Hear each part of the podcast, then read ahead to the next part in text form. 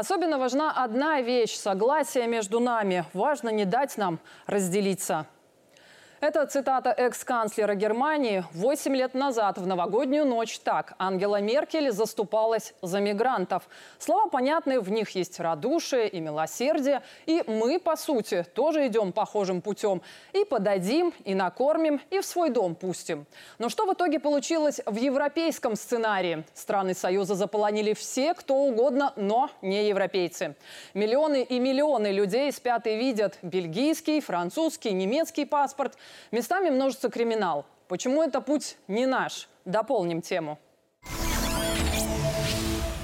Начну издалека. Я родилась в Советском Союзе, если точнее в БССР. И свидетельство о рождении соответствующее есть.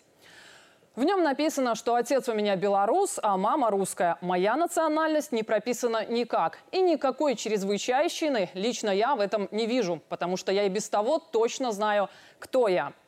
Все мы жили в одной стране, и гражданство у нас было единым, а если точнее, национального гражданства как такового не существовало. Или на него попросту не обращали внимания. Граждане одной огромной страны могли ездить по ней, селиться где им нравится и обретать свой дом. Россияне в Киргизии, узбеки в Грузии, ну вы поняли, а может и помните. Но когда произошел раскол Союза, именно Институт гражданства стал тем фактором, который послужил становлению национализации государств. Законы о гражданстве стали одними из первых, которые принимались, и не всегда они работали во благо. Вспомнить хотя бы Латвию, где институт гражданства служил условной сегрегацией русский или латыш. Бог с ними, как говорится, у каждого свой путь. С чем точно не поспоришь, так это с тем, что именно гражданство определяет принадлежность тебя к определенной стране. Суть всего этого законотворческого процесса была одна – установить правила, по которым придется жить. Почему говорю «придется»? А потому что гражданство – это связь между государством и гражданином. И здесь, как в любых отношениях, должны быть взаимные права и обязанности. Вот потому на гражданство скорее правильнее смотреть не как на право, а на ответственность. Давайте вспомним э, великое стихотворение Янки Купала «А кто там и где?».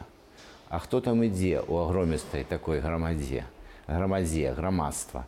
Это синонимичные слова. Мне кажется, что здесь уже говорится о том, что есть гражданство. Или вспомним э, знаменитую песню Марка Бернеса «С чего начинается Родина?». Там есть такие интересные строчки. А может, она начинается со стука вагонных колес и клятву, которую в молодости ты ей в своем сердце принес. Это, вне всякого сомнения, логика ответственности и логика судьбы. И я думаю, что это свойственно не только нашей цивилизации, нашим народам. Это также встречается и в других странах. В Британии, например, есть очень интересное выражение «good or bad my country». Хорошая или плохая – это моя страна. Это означает, что британец будет защищать свою страну от любого внешнего враждебного воздействия, невзирая ни на что. Именно гражданство определяет человека, диктует, кто он, направляет по жизни согласно традициям и устоям его народа. Словом, ценность. Жаль только то, что некоторые белорусы, кто получил его по рождению, забывают о ценности. Ведь его легко утратить. А тем временем в мире масса людей, которые ради этого гражданства готовы пусть не на все, но на многое. И именно потому в нашей стране государственная позиция за то, чтобы принимать на своей территории таких людей и давать им убежище. Беларусь самодостаточное государство, Беларусь открытая. Так почему же не предоставить защиту тем, кто в этом очень нуждается? А для некоторых, считай, единственный возможный путь. Только с февраля в Беларусь прибыло несколько десятков тысяч украинцев. И дальше этим людям идти просто некуда. Понятное дело, здесь люди обосновываются, находят работу, отправляют детей в сады и школы. Жизнь продолжается. И остро встает правовой вопрос – в классической модели, чтобы получить белорусское гражданство на территории страны, надо прожить 5 лет. Это правило, кстати, используется во многих государствах. Цифры варьируются, плюс-минус годы. Или купить недвижимость. В специальном документе еще несколько пунктов. Можно эти условия перечислять долго. К тому же комиссия все досконально проверит. Направо и налево белорусский паспорт не раздают. Но есть те, кто не прожил в стране пять лет, а гражданство получают. Указом президента разрешено. И вот какая логика.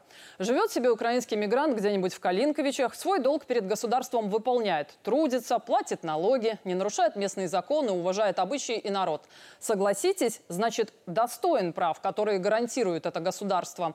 Если резюмировать, не навреди, уважай, приноси пользу. Словом, заслужи и будешь зачислен в наши ряды. Совершенно логично остро встает вопрос, как же относиться к тем, кто их, эти права и обязанности не соблюдает. Можно ли считать гражданами своей страны? Мне кажется, проступки, а иногда и преступления по отношению к государству – это уже добровольный отказ от гражданства. То есть этими действиями человек демонстрирует незаинтересованность и ненадобность в белорусском паспорте. Нельзя быть гражданином своей страны, уничтожая ее. Давайте по-честному. Да, любить не обязательно, хотя я бы поспорила, но вот что-что, а уничтожать точно нельзя. Меня зовут Влада Корницкая, и я дополнила тему.